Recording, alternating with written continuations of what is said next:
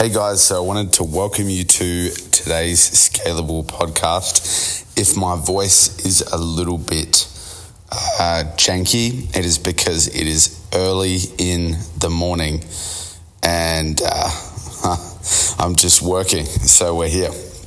Now in this uh, podcast, I want to talk about the importance of having insider business information.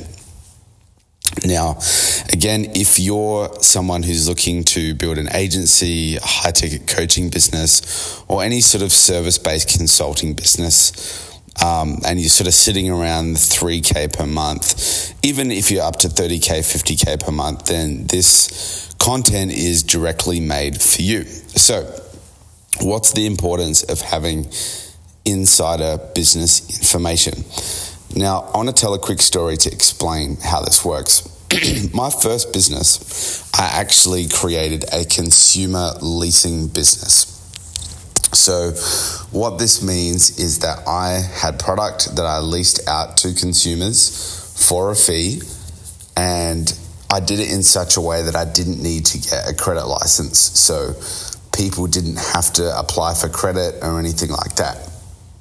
Now, what was amazing about this foray into business is that I learned the fundamentals of business, which is basically marketing, sales, systems, and then delivery, or acquisition, fulfillment, and operations is another way to put it. So I launched a website, I ran some Google ads, and I got all of my products sold out in a couple of days. And I thought, great, this is awesome.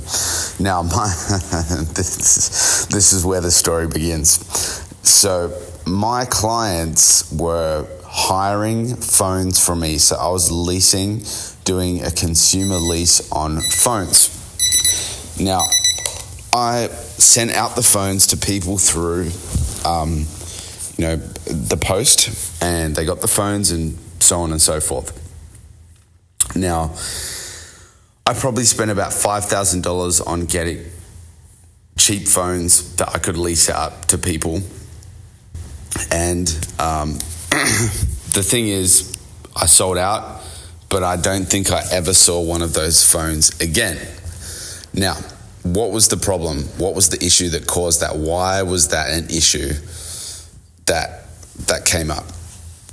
So I had a product that people wanted, but I didn't know the information that I needed to make the delivery and profitability of that product successful. So here's the deal. If you run a leasing business or if you run a mortgage business, once you've been in the business for a while, you start to understand what is the criteria that you need from a person to actually make a loan profitable. Because if you just loan out credit to everybody, you're going to run out of money because everyone's going to take a loan. You need to be selective on who your criteria is. Now that might seem obvious, but this is what's called insider business information because the criteria is not as clear as people might think. So for instance, you know, your criteria could be we only work with people over one hundred K salary per year. Now, sure, that sounds good on paper, but when you go to actually put that into practice, you realize that, pff, you know, that's only about twenty percent, maybe even ten percent of the population has that salary. So you've immediately removed yourself from being able to address ninety percent of the market. So there needs to be more nuanced criteria of who you actually issue loans to.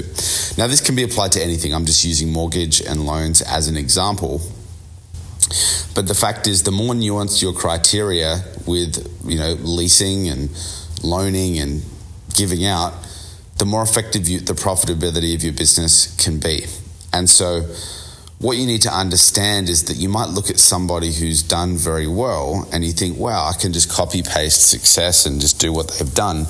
But the reality is the reason that they've done well is because they've found insider business information that gives them an advantage. And I want to give you guys a really good example for the agency space.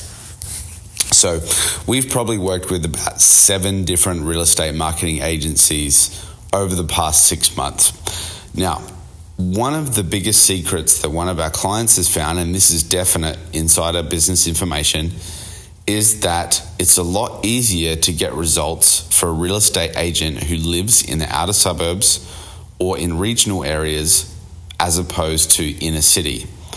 So the disparity and the difference between how easy it is to get results is literally night and day. Um, he found it almost impossible to get results for clients in the city because of the saturation point. Um, so what does that mean?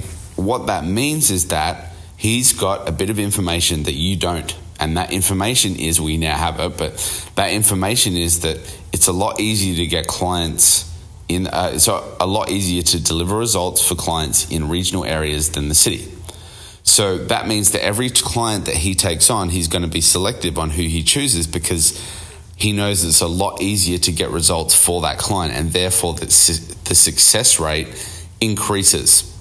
Because your success rate is not a matter of working super hard or, you know, getting up at four a.m. or, you know, being a genius.